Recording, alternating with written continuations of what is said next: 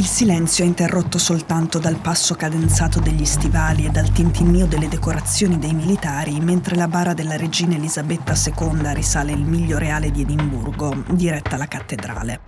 Finché Andrea, sei un vecchio malato! urla un ragazzo. Ce l'ha con Andrea Alberto Cristiano Edoardo di Windsor, duca di York, il terzo figlio di Elisabetta. Stando alle cronache e alla serie The Crown, se Carlo era l'erede in perenne attesa, Anna tutta suo padre ed Edoardo il cocco di mamma, Andrea è l'irrequieto della famiglia. Il motivo per cui gli hanno dato del malato è perché è dentro allo scandalo di abusi sessuali che ruota intorno a Jeffrey Epstein, il finanziere di New York a capo di un traffico di ragazze minorenni per sé e per i suoi amici che si è impiccato in carcere. Il fatto nuovo è che ora le ragazze hanno denunciato quelle che ritengono essere due complici dei traffici di Epstein, l'americana JP Morgan e la tedesca Deutsche Bank, due colossi finanziari.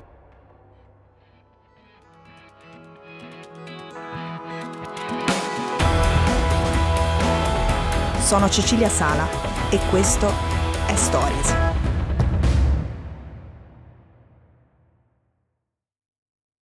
Billionaire businessman Jeffrey Epstein was arrested in New York Saturday on federal charges related to sex trafficking. Ricapitoliamo alcune cose. Epstein è stato arrestato nel 2019 e poi è stato trovato morto nella cella del carcere di New York dove era stato rinchiuso. Suicidio per impiccagione, questo dice l'autopsia.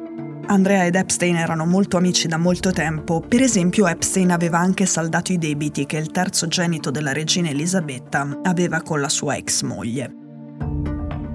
A chiamare in causa Andrea nel caso Epstein è stata Virginia Giuffre. Lei ha detto di aver avuto rapporti sessuali con il reale tre volte e la prima quando era minorenne, a Londra nel 2001. Lei aveva 17 anni. Lei poi dice che Epstein gli aveva dato 15.000 dollari per quegli incontri. La difesa di Andrea è ripetere che lui non sapeva niente del traffico, del pagamento da parte di Epstein e di tutti gli altri suoi crimini. Andrea ha usato le parole sono rammaricato rispetto al fatto che aveva continuato a frequentare Epstein pure dopo il 2010, cioè dopo che Epstein aveva già ammesso in tribunale i suoi primi reati sessuali. L'anno scorso Giuffre ha citato Andrea in giudizio a New York, lo accusa di averla violentata. Un nuovo scandalo minacciava la corona britannica, il terzogenito della regina alla sbarra in un tribunale degli Stati Uniti.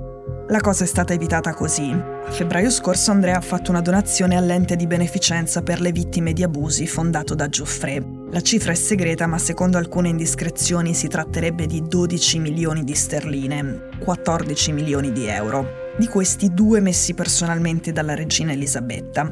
Quasi tutto il resto invece sarebbe stato un prestito del fratello, cioè di Re Carlo. Dalla regina Andrea è stato privato del titolo di altezza reale dei comandi militari e di tutti i patronati. È stato collocato a riposo, significa che non è più un reale in servizio attivo. Il suo è praticamente un esilio, visto che gli è stato vietato di apparire in pubblico. Had allegedly been abused by the Queen's second son. Your embarrassment, sir. Ora è uscito un documentario sul duca di York e il suo coinvolgimento nel caso Epstein. C'è anche il segretario per la stampa di Buckingham Palace e dice: Il problema è che è un idiota. Ce n'è sempre uno nella cucciolata. In questa è Andrea.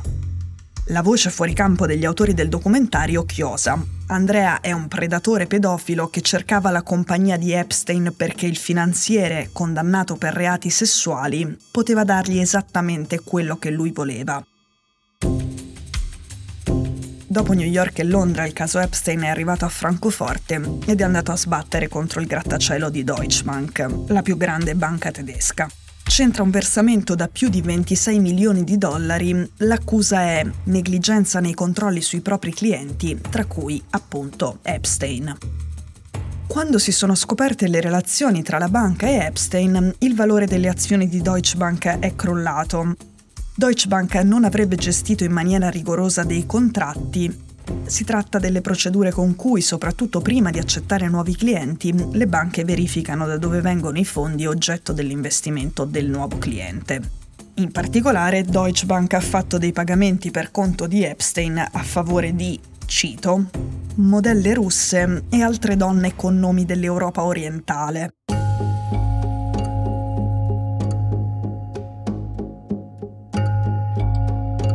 La settimana scorsa a New York un gruppo di ragazze che vogliono restare anonime ha intentato due cause distinte contro Deutsche Bank e contro JP Morgan. Le due banche sono accusate di aver tratto profitti finanziari per loro dagli affari illegali di Epstein.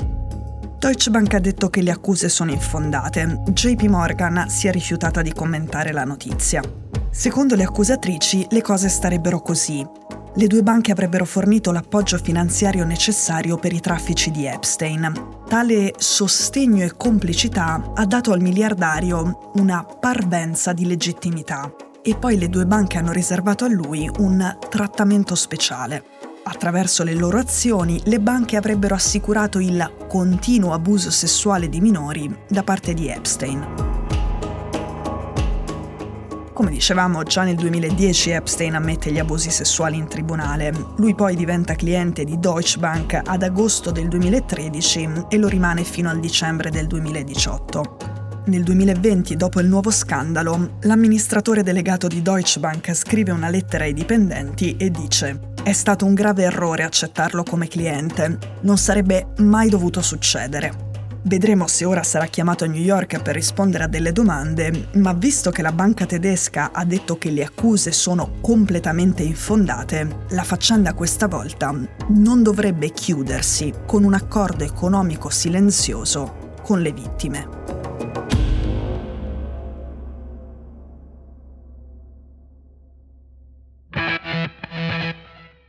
Stories è un podcast di Cecilia Sala prodotto da Cora Media. A questa puntata ha collaborato Francesco De Felice. La cura editoriale di Francesca Milano. In redazione Simone Pieranni. L'advisor è Pablo Trincia. La producer è Monica De Benedictis. La post-produzione e il sound design sono di Cosma Castellucci. La sigla e la supervisione del suono e della musica sono di Luca Micheli. Le fonti degli inserti audio sono indicate nella sinossi. Questo episodio è stato prodotto e sviluppato insieme a Spotify Studios.